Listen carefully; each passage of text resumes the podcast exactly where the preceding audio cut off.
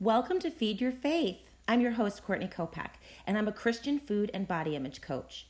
I spent most of my life hating my body and feeling frustrated with food. Then God stepped in and showed me something so supernatural in His Word, it transformed my life forever.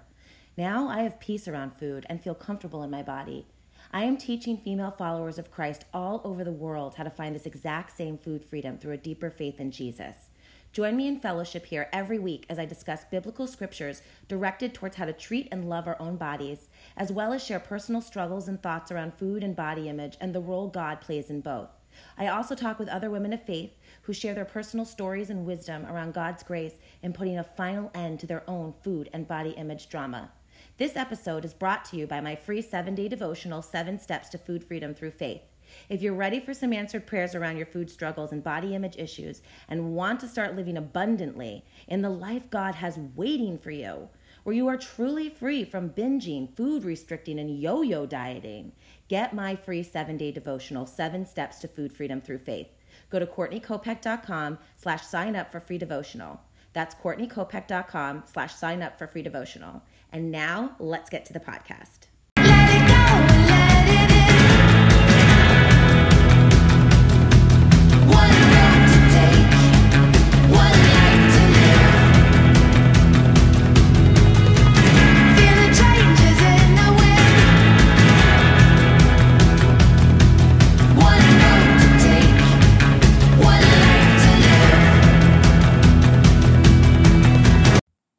Guys, thanks for joining me on Feed Your Faith today. I'm your host, Courtney Kopeck, and this episode for the podcast is all about feasting and getting our party time on. Um, there is a lot of debate out there about whether or not food is something that we're supposed to really be enjoying or if it's a lot more for nourishment. And I just wanted to spend the day going over this awesome Bible verse found in Nehemiah which is such a cool book. It's super small, it's not one of the most popular ones, but I really kind of dig those the most sometimes because they've got these little jewels of you know, information and inspiration in them that you wouldn't normally sort of seek out, but they're very important. And so, for those of you who aren't familiar with Nehemiah, this book is about rebuilding the wall of Jerusalem, and God sends Nehemiah to go and do this and um, it's actually Nehemiah's, Nehemiah's job in the in the kingdom. He works for the king as basically the food taster. He has to taste everything the king eats and drinks to make sure it's not poisoned. So this guy knows a lot about good food. I think that's just kind of interesting as a side note that that is his job. And the end of the book is sort of celebrated by um, Nehemiah being like, hey guys, we got this done. We finished building the wall. We had so much, you know, forces of evil against us, and we still just followed through and focused on the Lord. And now it's time to have a party and celebrate. So here's the verse for you guys. It's um, Nehemiah 8:10. And this is the New Living Translation. It says, Go and Nehemiah continued, Go and celebrate with a feast of rich foods and sweet drinks, and share gifts of food with people who have nothing prepared. This is a sacred day before our Lord. Don't be dejected and sad, for the joy of the Lord is your strength. Um, when I read this verse, I just was like, Yes, thank you, God. Something to remind me that the Lord wants us to be eating rich foods and enjoying sweet drinks. And so, sweet drinks here means wine. Um, or you know uh, i mean it's it's referencing wine perhaps people could have also meant you know like mixing some milk and honey but for the most part it really was talking about wine right because that was the majority of what they drank back then during celebrations they didn't have like vodka martinis um, you know and cosmos although that would be really funny if they did i can only imagine jesus having the blood of the cosmopolitan instead of the blood of the wine. All right, I'm going off track here. Um, but so I want to discuss with you guys today how you sort of feel about, you know, where does food joy play a role in your life? And how much are you just sort of eating to be feeding your body, eating to be, you know, losing weight, eating to be thinner, eating to be fitter looking, uh, because this is such an important topic and it's one that I just personally have struggled with a lot. I, I used to, anyways. Now I've, you know, come sort of out on the other side of it, but I'm going to sort of just, I just want to talk a little bit about, you know, what does food joy even look like? So I know for me personally, when I was really in the thick of my dieting, uh, I did not eat a single thing out of joy. It wasn't like I ate food that I hated. It just was that I didn't eat food that I really loved. I ate kind of the same thing every day. I'm not going to share what that was because I don't want to trigger anybody into following some sort of like diet or eating habits that you know that I had once gone into. Um, that's not what this is about. But I'm just sort of explaining to you guys that I had a very rigid, strict way of eating. I was a macro counter for sure. And so everything that I ate, for those of you that don't know what macro counting is, it's called counting your macronutrients, which is basically having all of your foods fit into a scale based off of how many carbs you've eaten, how much protein you've eaten, and how much fat you've eaten. And so it kind of is like, you know, if you remember that pie that's from, um, oh, what is that trivia game? I can't remember what it's called. I used to play it with my family all the time. But you know, those little pies in that trivia game, you guys know which one I'm talking about. It, it looks like that. And so, like, you want certain macros to be certain sizes that, you know, um, over the other ones. So, I followed this and it was really difficult because you had a percentage that you had to get each macro down to. You had to eat exactly this many percentage of fats in the day and this many proteins and this many carbs. And so I would find that if at the end of the day, you know, I'd constantly be checking these macros and very anxious about it and making sure I was staying on point. And I would find that at the end of the day, if I if I if I was off somewhere, you know, it meant okay, even though I'm not necessarily hungry, I'm now going to go eat X, Y, and Z to try to balance these out or it would be that I was really hungry, but I had already reached my macros and I didn't want to throw anything off, and so I wouldn't eat anything. And it was just a very disturbing way to be going about handling my food.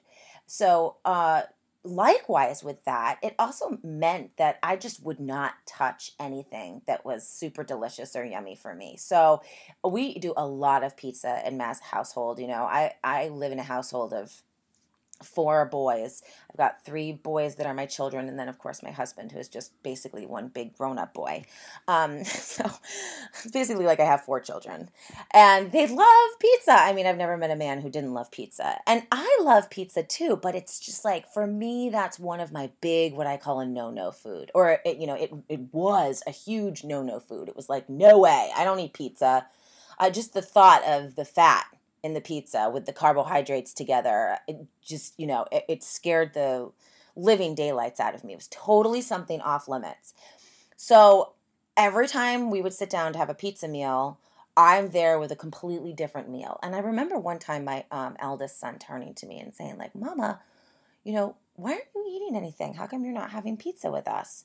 And I'm sure at the time I had something on my plate. It was probably a salad or, you know, I don't know, some sort of scrambled egg white type thing.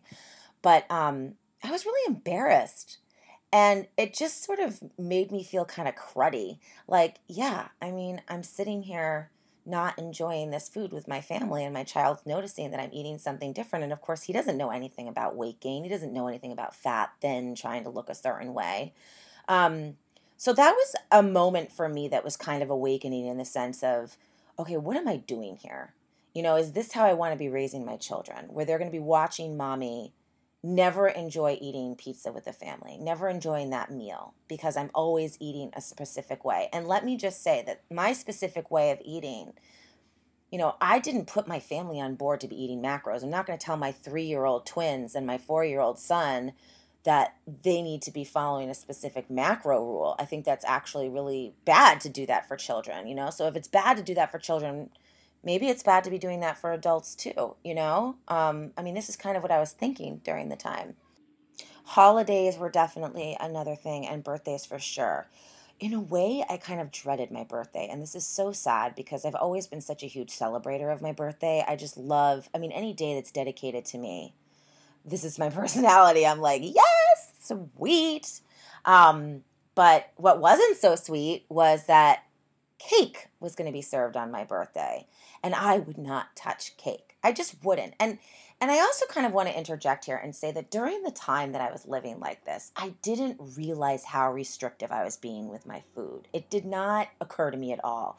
I was very, you know, sort of standing on my soapbox with it. You know, not so much telling everybody you need to give up carbs and you shouldn't be eating sugar. It, it wasn't like that, but I personally felt that I was standing on a higher level above people because I didn't eat those things. And I think that that's a trick that our mind plays on us. I think that's something that we tell ourselves because we just need some thread to hold on to to keep ourselves like quote unquote in control of our food.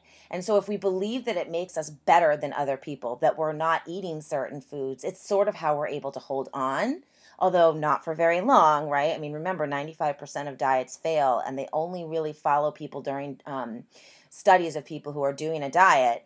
And let me just say that you know, healthy eating, quote unquote, can be a diet too. If you you know, it's it, it, it, a diet is what you're what you eat. Um, I'm I'm making that term very broad. I'm not just specifying like Weight Watchers diet. I'm saying what you eat, your diet, right? Um, if it's eating to lose weight, that is a diet. And so by um, by following people, they usually end up stopping around like three um, year point and and most people gain back the weight this 95% of the people gain back the weight between the three and five year mark so when we're watching these people all losing weight and two years later they've still kept it off you know, always keep an eye on what happens a few years later after that if you can, because 95% of them put it back on. Not only do they put it back on, but they put on even more weight. And I'm sure anyone who's been on a diet and hasn't been able to maintain that weight loss can attest to this, right? That once you come off the diet, you actually end up gaining even more weight than when you started the diet um, that's a whole biological issue that I definitely will be going into in another podcast. But let's just stay focused here with what we're talking about. And so I'm saying I didn't eat cake, and I felt better than other people because I didn't eat cake.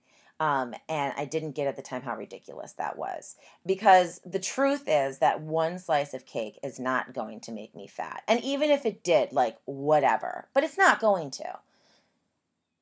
It's the six slices of cake and the six slices of cake every day or the six, six slices of cake every few days. Like that's probably going to make me put on some pounds, right? But that's also not eating in a nourishing way. And I really don't like to use the term healthy because I feel like healthy has been poisoned. I feel like that term is just a new buzzword for diet. We're not trying to diet anymore. Now we're just trying to be healthy. Well, you know what? No, I just I don't agree with that. I think that that nourishing is a really great strong word to use for that. And the reason why I love to use the word nourish is because it doesn't exclude food groups from it. It doesn't say that you have to not eat sugar, you cannot eat carbs, you have to skip out gluten, forget the dairy. Nourishing your body is including all foods into your body. It means that you're accepting the fact that you're eating, whether or not you're eating because you're going to be running a 10 mile race the next day, or you're eating because you're just had a rough day at work and so you're sitting on the couch having potato chips.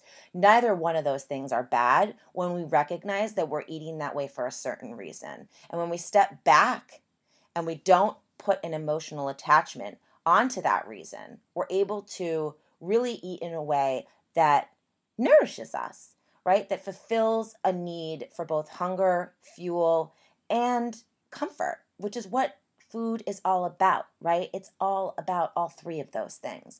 And I don't know how many of you are actually finding comfort in eating nothing but, you know, three meals a day, six small meals a day, every two hours, this much protein, these many carbs?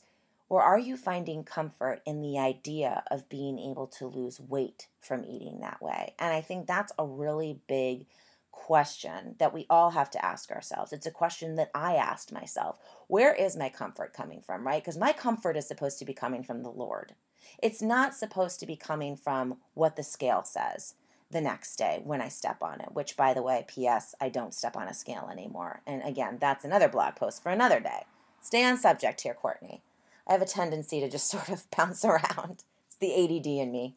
Um, so, now I've lost where I was. Right. So comfort. So this is what I love so much about Nehemiah. I love so much about this scripture because he is like, yes, let's get our comfort on. We have been fighting like warriors for so long trying to build this wall. We have had so many people come against us telling us that it wasn't going to get done. We weren't going to be able to do it you know, we had spies sent in to, to try to distract us and intimidate us. And, and intimidation is a huge thing that um, Satan uses to destroy our progress and destroy our work for God. It really is. It's not, you know, I don't, it's not even a word that I often look at very much because I don't want to admit that I can be intimidated. I like to believe that I'm a strong person. I like to believe that I've got it all together, everything's figured out. I'm a Christian, God's on my side. You know, like, woo, we're going to do this, we're going to get it done. And I'm not intimidated by things. But if I just sit down and I allow the peace of the Lord to come over me, and I let myself just be completely comfortable and in like a brief moment, a brief window, show the Lord my soul which really says everything intimidates me, right? Because intimidation is just simply fear. That's all it is. It's instilling fear in somebody, it's instilling fear. In, in, into yourself it's allowing fear to come into you and so so much of the reason why we end up even going on diets in the first place deciding that we can't enjoy food making food just to be something that fuels us and trying to believe that emotional attachment to food plays no part. Joy with eating is no nothing that we're supposed to be doing. That's something that we have man-made created and we're really just animals and we really just need to eat for survival. Right? That kind of thinking.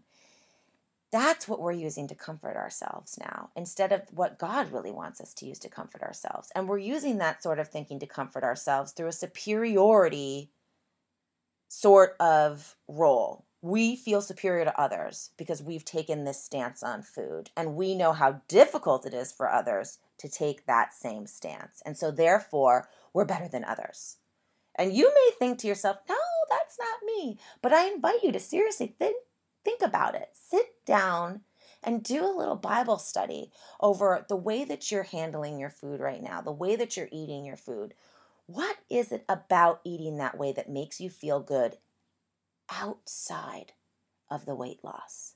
Okay. And I'm not saying that there isn't an ability to feel good off of eating salad outside of weight loss because there totally is like i believe that that's the majority of what our bodies want to eat is is is foods that do energize us foods that do give us healthy hair and nails and and like quote unquote like brain food and things like that the majority of our food is not supposed to be pizza. I do believe that, right?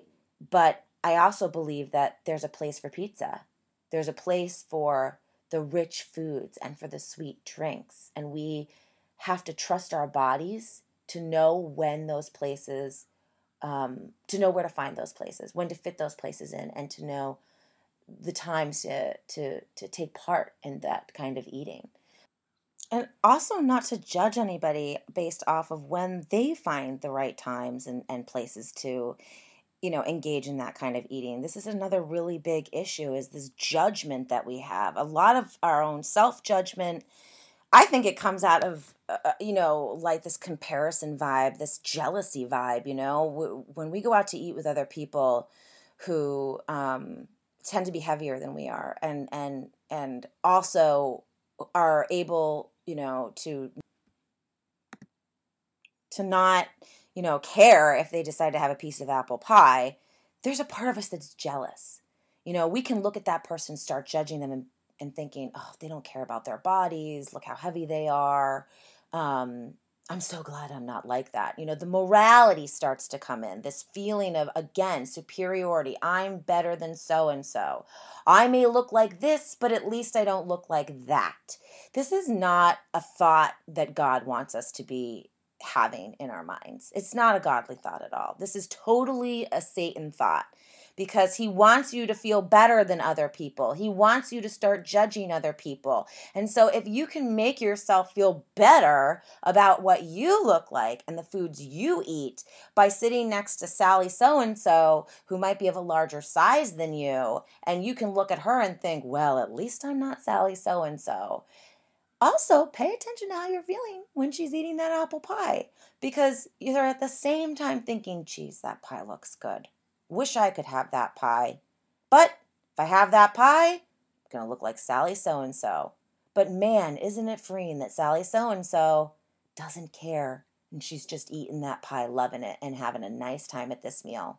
While I'll go home and probably hide in my closet with a package of Oreos because I refuse to eat a slice of apple pie in front of anybody else. And what difference does it make if you think about it like from that point of view? Either you're eating the pie in front of people or you're having the Oreos in your closet when nobody's looking. Because this is the reality, right? You have to get authentically radically truthful with what you're doing with food. You cannot be keeping your focus 100% on the days where you're quote unquote a good girl.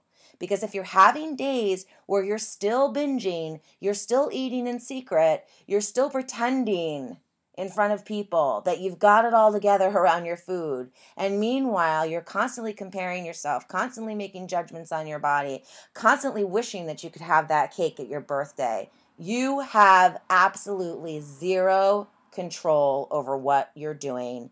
And everything that you are doing in your life around food and your body is based off of self comparison and judgment to others and intimidation from the world you live in because the world loves to intimidate you by telling you if you don't lose this weight, X is going to happen. If you don't look this way, Y will be your life. If you don't look this way, Z is not going to come to fruition for you.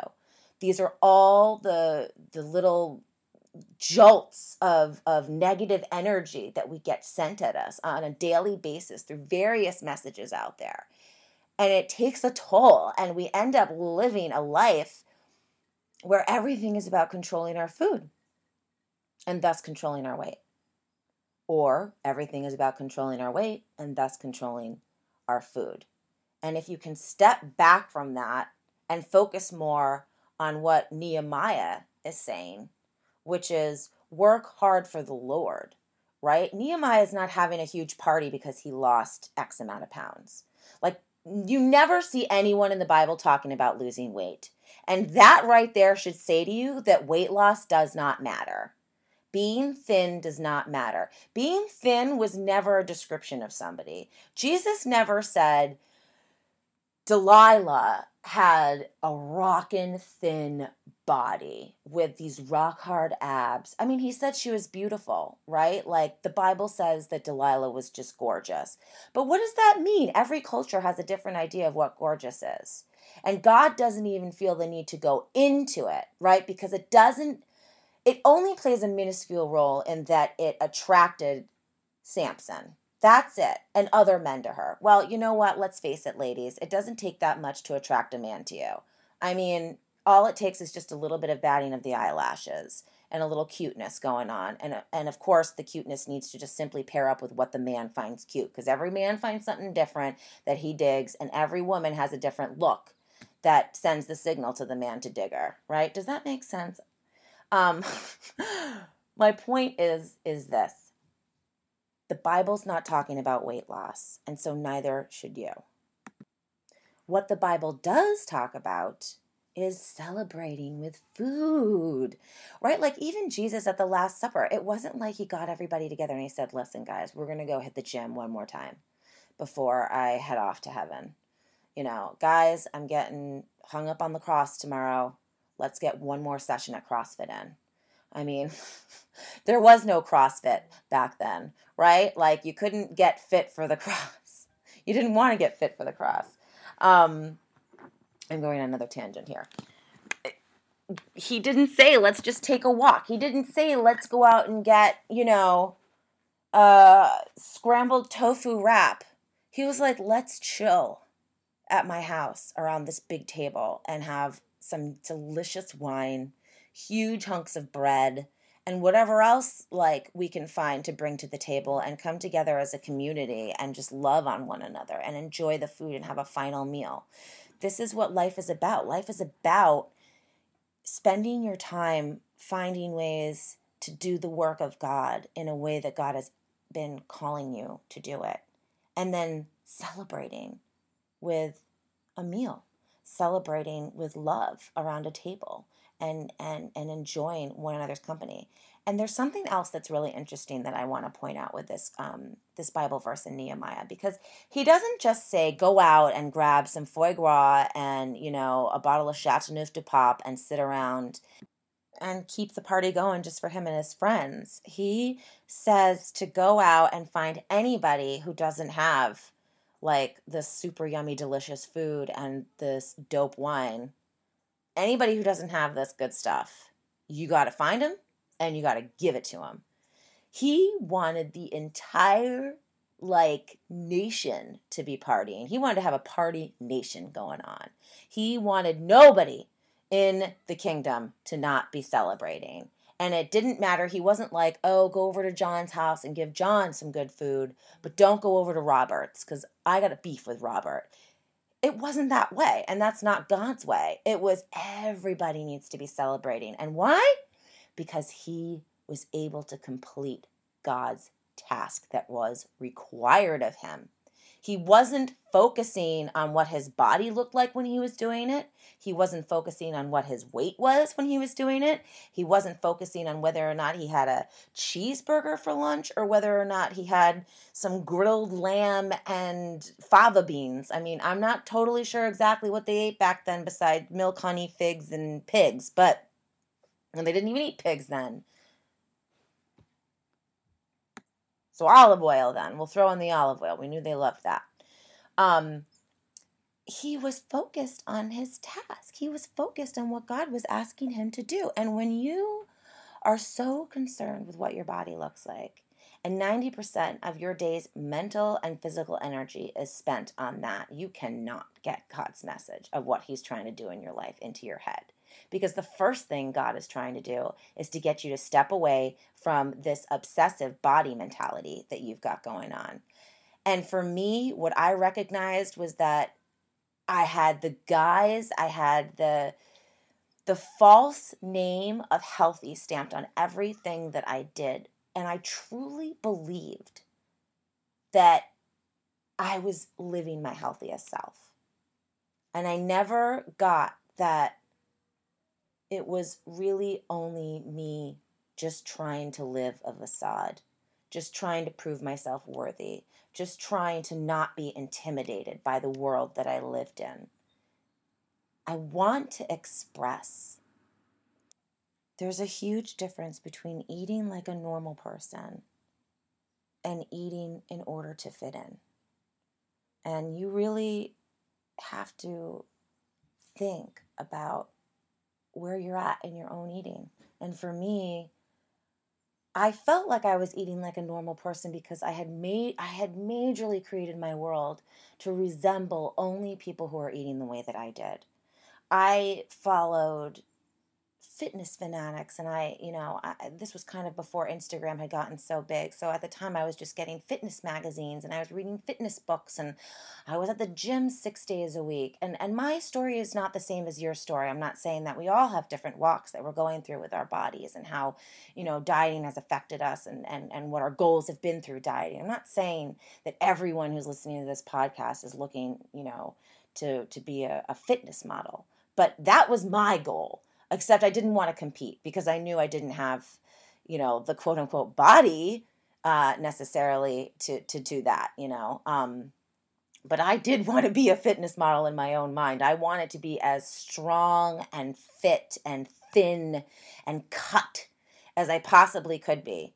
Um, and so by doing that, I had to make my world that. I, I, you know, I don't like comparing food to um, alcoholism, you know, because I think a lot of people believe that food can be an addiction, and and that that's not that that is just not true. Food is not an addiction. It, um, acceptance is addiction. Love is an addiction.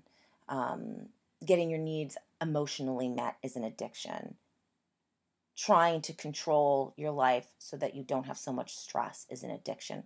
Food is not an addiction that is another podcast again that I will be discussing. But for right now, I'm going to try to stay on course here. So, so what do we do when we have a, an addiction to something. We separate ourselves from anybody who's going to break us from our path, our goal. So when we're an alcoholic, we can't be around other alcoholics, right? Like that's obviously not a smart idea. If you're doing drugs, you shouldn't be hanging out with people who do drugs.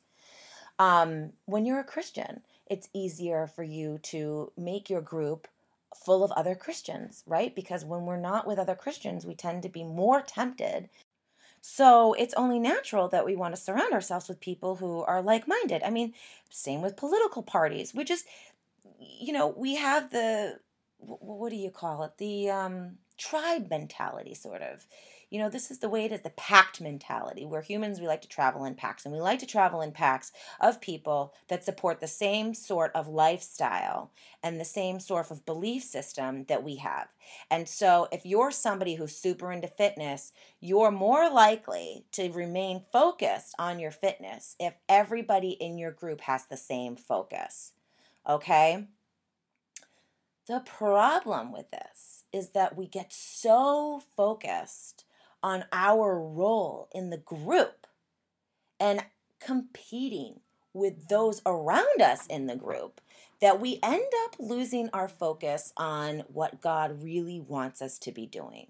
And I am not saying that God does not want you to be part of a group that supports and and, and you know supports your overall well-being and supports the same values and belief systems that you do. Of course, he wants us to have that. I mean, God in the Bible constantly talks about how he wants us, you know, to be part of a church family. He wants us to, you know, be careful, like when we're out amongst wolves, right? Like to stay with the pack, the sheep. Um, but we have a purpose in doing that. And so your purpose is to constantly be renewed, to constantly be perfected, to constantly be refreshed. And if your focus is on improving yourself through your own plans, your own control, your own visions, it's not going to get done. You're always going to fail. You're always going to fall because God's never going to allow you to be successful at anything that doesn't include Him 100%. It is not like Nehemiah came to build this wall with his own idea of how it was going to get done. He constantly prayed to God about what it should look like. He even at one point somebody came against him and was like dude you are too weak. This is not going to get done. Your hands are not strong enough. And nehemiah turned around and and he prayed. He said lord make my hands strong enough. I mean that's i'm paraphrasing there but you know give my hands strength. He was so specific he didn't just turn around and say oh god help me get this done or oh lord i'm feeling so tired and weak and i don't want this guy to be right so just you know give me some more power here some more faith in you this dude came along and said, Man, your hands are weak. I bet you can't finish this. And he turned around and he said, Lord, make my hands strong. That is exactly how specific we need to be in prayer around food in our bodies. And that is one of the ways that I was able to be so successful in my own healing. God got me very, very specific. He didn't turn around and say, All right, Courtney, you have to no longer watch you know, any of these um, workout people. You can't be getting the magazines anymore. I don't want you looking at this, that, anything. That wasn't like step one. Step one was let's get specific with your prayer. And then he led me into what that, you know, specificality was supposed to be through his word, through certain scriptures. Um, it was completely done in a very well godlike way right? He never makes us do something that's too big to handle at first. It's always these nice little baby steps that we take although they feel huge um, at the time but that's where our faith comes in right? So um, so there's a lot of lessons to be learned in in this book of nehemiah about following God's plan for us and not trying to make up our own idea of how things should look simply because we are intimidated and simply because we are fearful that uh, any other plan outside our own is is just not going to be happening. It's, we don't we're not equipped for it, right? We like to plan around what we believe we are equipped to do. And God is not that way at all. And we know this, right? God steps up and he's like, "All right, that's nice that you think that you can do that. And maybe you can do that on your own, but I am going to ask you to do something way bigger and I don't even want you to be thinking twice about whether or not you're strong enough to do it because I'll tell you right now you're not." You're not strong enough to do what I'm going to ask you to do. You're just not. But I'm strong enough, and I expect you to come and get my strength so we can get this done together. Because this is your goal, this is your plan, this is your purpose here on life, on this planet that I have created, and this human being, the soul in you that I have put purposely on this planet, knew you in your mother's womb, knit you together right there, my friend. You're here for a reason, you're here for a purpose, and it is not to be making your body an idol. It is not to be making food an idol. It is not to be making weight loss an idol. And it is not to be using all these different buzzwords and excuses that we use. I'm just trying to get healthy. I just want to have a fit body. I just, you know, my cousin stopped eating gluten and we have the same genetics. And some, you know, now I believe that I shouldn't be eating gluten or gluten is bad because gluten is created, you know, out of processed things for the most part. And we're not supposed to be eating processed foods. These are all buzzwords that we're using. And what we're really just saying is, I'm intimidated. I'm scared about the world around me, and I'm going to try to control it by controlling my food, by controlling my weight, by controlling what I look like, because that gives me some immediate results. I may not be able to get Johnny over there to ask me out on a date, but in two days, if I don't eat anything and I step on the scale, I'm going to see some results. This is why we put so much focus on our body. And so in Nehemiah, we're just simply being reminded that the focus can't be on what you believe you can do. The focus can't be on what you believe the plan should be. You know, the focus needs to be on what God is telling you you need to do, on what God's plan for your life is. And I'm telling you right now, it's not to look like a supermodel. If you look like a supermodel already, whatevs right? Like morality plays a role in here too. We're not supposed to be judging each other. We can't get upset with somebody else because we don't look the way that person looks or because they're able to eat a piece of pie and not feel guilty and we can't. We're only supposed to be living our very best selves, focusing on the inward. And the only way we're able to do that is when we have Christ as the center. So the only way to get Christ at the center is to get, you know, your vanity out of the center and all these other pretend excuses that we use for why we're standing here. So, for me personally, I had surrounded myself with this huge fitness world to help build me up. And it and it it taught me a lot and it served a purpose for me in that it brought me closer to God because it took me further outside of myself. And I'm not sure if that makes sense to you. But I believe that when we get further into ourselves, when we get further into ourselves, we get further away from God, right? When we're more outside of ourselves, more pragmatic the way that we look at the world, when when when our failures and our faults and our pasts and our regrets and our shames and our guilt, when all of that is not playing any sort of role in how we're navigating through the world, we're closer to God. We're further outside of ourselves. And that is what living in this world did for me. And I'm hoping that, you know, it's it's what dieting is doing for you. Like whatever your wherever you are in your journey on this path towards, you know, healing or trying to just stop being so crazy around your food. I hope that you recognize that God is using it to bring you closer to Him. There is never anything that you do that isn't already something God is using for good in your life. Ever. He even says that, you know, I know the plans I have for you, plans to prosper you and not to harm you. God wants to prosper you. And that only happens when you seek Him. The plans to harm, that's Satan, that's the devil quite frankly, that's your own plan.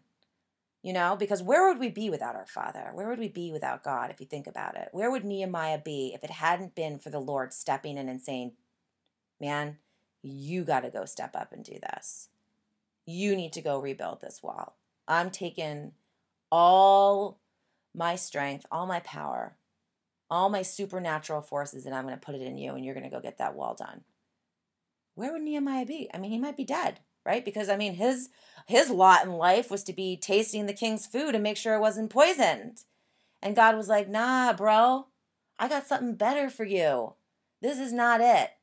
Living in this fancy palace working for the king, you may think that you've got it all good. I mean, even though your job is a little sketchy and kind of scary, I got so much better for you.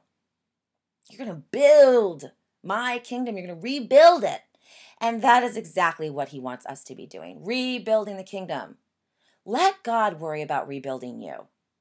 You go rebuild God's kingdom. He'll take care of the rest. And while you're out there doing that, while you're out there rebuilding that kingdom, have a celebration. Have a party when you see some conquering happening that isn't about you. Because I'll tell you, there's a big difference. At least I noticed this personally. There's a big difference when I see God have a win with me than when I see myself feel like I had a win, especially around my weight.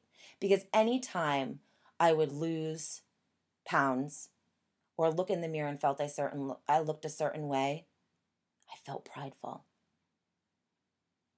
I felt prideful. I didn't realize it then. Because pride is important. You know, it's the, there's a part of pride that we need because it, it it it also is what boosts our energy. But the difference is is that there's pride that you feel through God's grace and pride that you feel through your own strength. And sometimes we can confuse the two. So it's important to pray on that with the Lord and make sure that He's making clear to you where is your pride coming from? Is it from honoring me, from loving me, from boasting about my deeds, my abilities, my powers, my love for you? Or is it coming from the things that you yourself believe you have been able to do for yourself? If you look in that mirror and you feel a sense of pride because something about the way you look has changed in a way that lines up with the intimidation of the world, with the way the world tells you that you're supposed to be looking like. That is sinful pride. That is not pride of Jesus. That is not the pride of God. It's not a wholesome pride. It's not a giving it back to God sort of pride. And this is how the devil is so tricky with us because he can make us feel so certain that we are thankful and prideful because of God, because of who our God is. You know, how many times have you lost a pound and said, Thank you, Jesus? Finally, I'm seeing you work in my life. How many times that happen? You want to know how to stay in line with that pride. You want to know how to have a holy pride, a pride that boasts of God's works and not your own, a pride that has peace surrounding it, a pride that there doesn't there's no anxiety that follows. Moments later of oh geez, can I keep this up? Oh, yeah, Sally's party is tonight. Totally not going to have cake now. I thought maybe I might, but oh, oh, I'm seeing progress. Gotta restrict even more. No way, Jose. Not gonna have the chips and guac. Right? That is not something that is coming from God. God's not gonna sit there and tell you that you need to be restricting yourself more. God's gonna tell you, go out and have a party. Something was accomplished that's holy. Let's celebrate. Let's do this. Um, but really, the very best way is just look at the Bible, look at things biblically. Where is there a story about a woman or a man experiencing a massive weight loss, a tiny weight loss, a quote unquote better body through the work, through the miracle of Jesus? You always have to compare what's going on in your life to Scripture. And God says it all the time and we don't want to do it because it's tough work. It means knowing scripture, it means looking at scripture, it means praying about scripture, it means being in the word. That's all stuff that's tough, right? Because we have the sinful nature, and the sinful nature says, I have a general idea of what's going on in the Bible, or I know the Bible really well, but how much are you actually taking the Bible and comparing your life to it? Where are you living in your life versus where Jesus was living in the Bible? How are they lining up? If you can't find something in the Bible about your life that lines up with Jesus's and his teaching, then you got to get rid of it. And the only way you get rid of it is by giving it over to God. You personally, that's not your job, not your responsibility. And this is another problem. We all think we've got to be the ones to get rid of it. No, you're never going to get rid of it. You got to get rid of it by giving it over to God and then having faith that He's going to take care of it at the proper time. Another big one patience is huge. At the proper time, in the proper way. It's powerful for you. Okay? You got to remember that. If you look at the miracles that Jesus Christ did, they were cray cray. All right, he got someone to not be blind anymore. He raised somebody from the dead. What else did he do? He fed people. The miracle was not that he took some obese girl and sat her down and waved his magic fairy wand and made her turn into Cindy Crawford. That was not the miracle. The miracle was that he fed thousands of people. 5,000 people. I mean, off of what? Some fish and some bread. He fed them. There's a reason why there's talk of so much food in the Bible and not about weight loss. Because life is about feeding yourself. All animals die if they don't eat, they must be fed. And again, I don't like comparing myself to an animal because animals are not the same as human beings, right? We are fearfully and wonderfully made, and animals, they're adorable and they all have souls, but still, we have dominion over animals. Uh, we are not the same. A king is not the same as his servant, and a human being is not the same as the animal below him. But we are all the same in the sense that we all need food to survive. And it's not just survive physically, it's mentally too. And when you're restricting food and you're forcing yourself to eat a certain way, under the guise of living healthy, under the guise of getting fitter. You're just throwing a wool over your eyes about the truth. You are afraid of death. You are afraid of not living a long life where you're in control of things. And you're afraid of being fat. You're afraid of not fitting in. And I'm not saying that by enjoying food and and and eating wonderful blessed meals with your friends is is going to make you fat. I have no idea. I don't even I don't know you. I don't know what your body looks like, but I know for myself that when I gave in, when God helped me to just let go of that, I had peace around my food. It was not binging anymore. Do not worry that once you start letting down the walls, letting go, and letting God, you're going to just turn into some whale. You're just going to turn into whatever God wants you to be, and it's not your job to be judging that. It's not anybody's job to be judging that. The only thing that you should be judging is how much are you in love with Jesus? How far are you willing to go for his message? because his message is not about vanity. His message is not about idolatry. Only in the sense that it is about us teaching others that these are things we have to let go of that have no place in our lives. Your body size does not have anything to do with what God's plans are for your life. It really doesn't.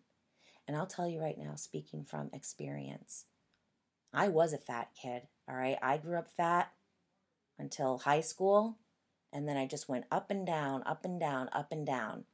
And even at my thinnest weight, I did not feel sufficient. I did not feel powerful. I did not feel comparable. I did not feel lovable. Felt none of those things. The only thing I felt was, you got to take it a step further, Courtney. You got to keep going. You got to keep moving. You got to get that scale down lower and lower and lower and lower. And when I hit a certain number that I was feeling, all right, looks like things are moving along here, there was always the fear of you can't get any fatter. You can't gain any weight. You can't go above this number. See, maintenance is just as scary as the weight loss part because maintenance is tricky. Once you start adding in those foods again, you hear so many people say, "Oh, I'm just doing this until I hit my, you know, my maintenance weight. Then I'll start eating again." Really? Tell me how that goes for you. Let me know how well you do after you haven't had a birthday cake for a year and a half and it's your birthday and you decide to finally go for it. Because I guarantee you have one piece of that cake and it may not happen right then, it may not happen the next day or a week later, but somewhere near the road, down the line, somewhere near the line down the road, strike that, reverse it. Somewhere down the road, near the line, you're going to fall. You're going to fall. You're going to pick up that donut and you're not going to be able to stop because you're not learning how to love yourself outside of what you weigh. You're not learning how to accept your body. The only thing you're learning is how to conform to the way the world tells you you need to look, the way your doctors tell you you need to be. You need to be this weight. You need to have this BMI. You think God doesn't want you to be healthy? You think He doesn't know that you need to be around to fulfill His plans? I can tell you right now if you are eating in a normal way, no more binges, and that doesn't mean I don't binge anymore because I don't eat any more sugar. I'm talking about being able to have so much peace around food that you just don't care. You can eat a cookie and you don't need to have another one. It is possible. It is possible. But it's not going to happen until you learn to love yourself beyond what the circumference of your waist is. I always tell people your weight is not your worth, and it's not. Sadly, the world tells you it is. That is the message of Satan. And he uses it real well against us, ladies. He really, really does. It's our number one thing in life. Have a good body. That is what we were told. Gotta get that good body. You don't have that body, you got nothing. Nobody wants you. Nobody loves you. You're not to get the promotion at work. You're not to get the boyfriend. You're not to get the marriage. You're not going to get the admiration of your neighbors, the admiration of the women in your church group. You're not going to get those comments from people in your Bible study about how good you look. You're not going to feel like you've got it under control. And that's what you're really searching for that you've got things under control. Well, guess what? You don't. Nobody does only God. And if you keep being fooled by the devil that you can control your life through the food you're eating and the size you are, you're just going to keep prolonging the blessings.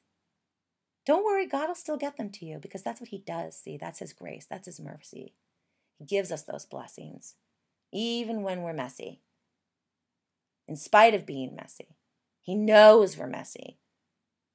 You're going to get those blessings, but you're going to prolong them. And so I say, why not take hold of them now? Why not be like Nehemiah? Why not ask God, what is your purpose here? Let Him whisper into your ear softly, gently, lovingly. Be inspired by the messages of the gospel. Hold on to those truths. Put yourself up against those beliefs and see where you're standing in them. And trust Jesus to lead you to freedom. You can have that. You can have freedom with your food. You can have peace. I got it. I got it. God showed me something amazing. I couldn't believe it. I still can't believe it. And I'm living it every day, every single day. I have it. And it all came from His Word. And I see it in His Word now. Do you? Do you see it there? You need to. You need to be looking for it. You need to ask God. It's available to you. But you're not going to get it on your own. You're not going to get it trying to conform, trying to be like somebody else, trying to do what everyone else is telling you to do. It's not going to lead you to where God wants you to be because He's not going to let go of you until you've fulfilled His plan. He has a plan for you, and you've got to figure out what that is. You've got to be praying on it. So, I just want to um, end today's session by number one, thanking the Lord for the book of Nehemiah, for reminding all of us that life is about feasting, life is about food. Jesus is the bread of life, His blood. We drink of it every time we drink of the wine. God does not tell us that we have to be going around exercising all day for morality. You know, that, that in order to be sin free, we must weigh a certain size. That in order to be given his grace, we have to look a certain way. And, and, and Nehemiah reminds us of all of this. Our job is to find out what God's plan for our life is, to continually pray specifically over achieving that plan, to celebrate the moments when we feel pride in our Savior and not in ourselves. Celebrate with food, rich food, sweet wine, thanksgiving with friends, and then go and share the blessings and make sure there's not a single person, whether we like them or we don't, that doesn't have access to that great feast. I'm going to end everything in prayer now with Lord, you know how much we love you, God. You know how much we just want to be following you and doing the things that you desire of us, God. But we have broken hearts. We have failures. We have rejections in life. We have pain, tribulation, confrontation, neglect, trauma.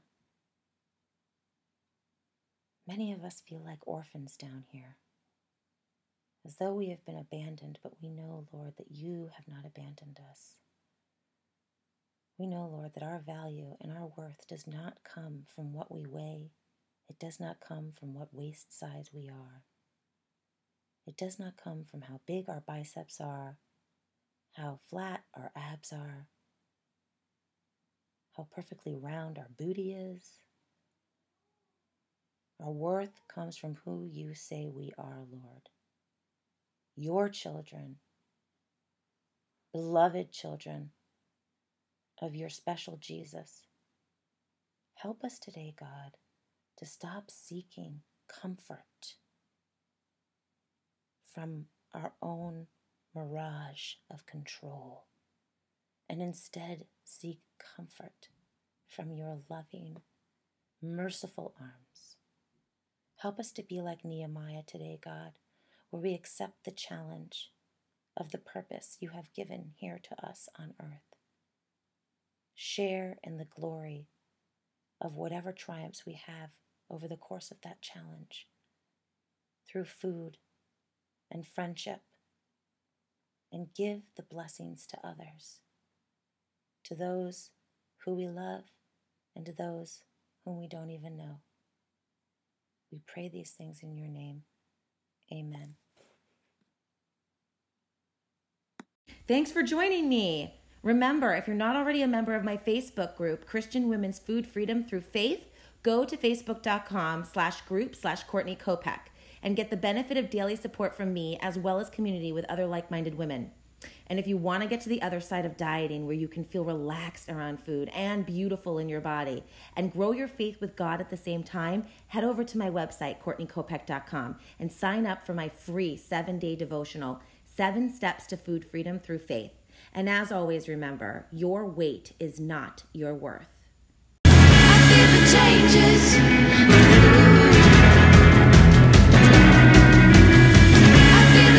changes.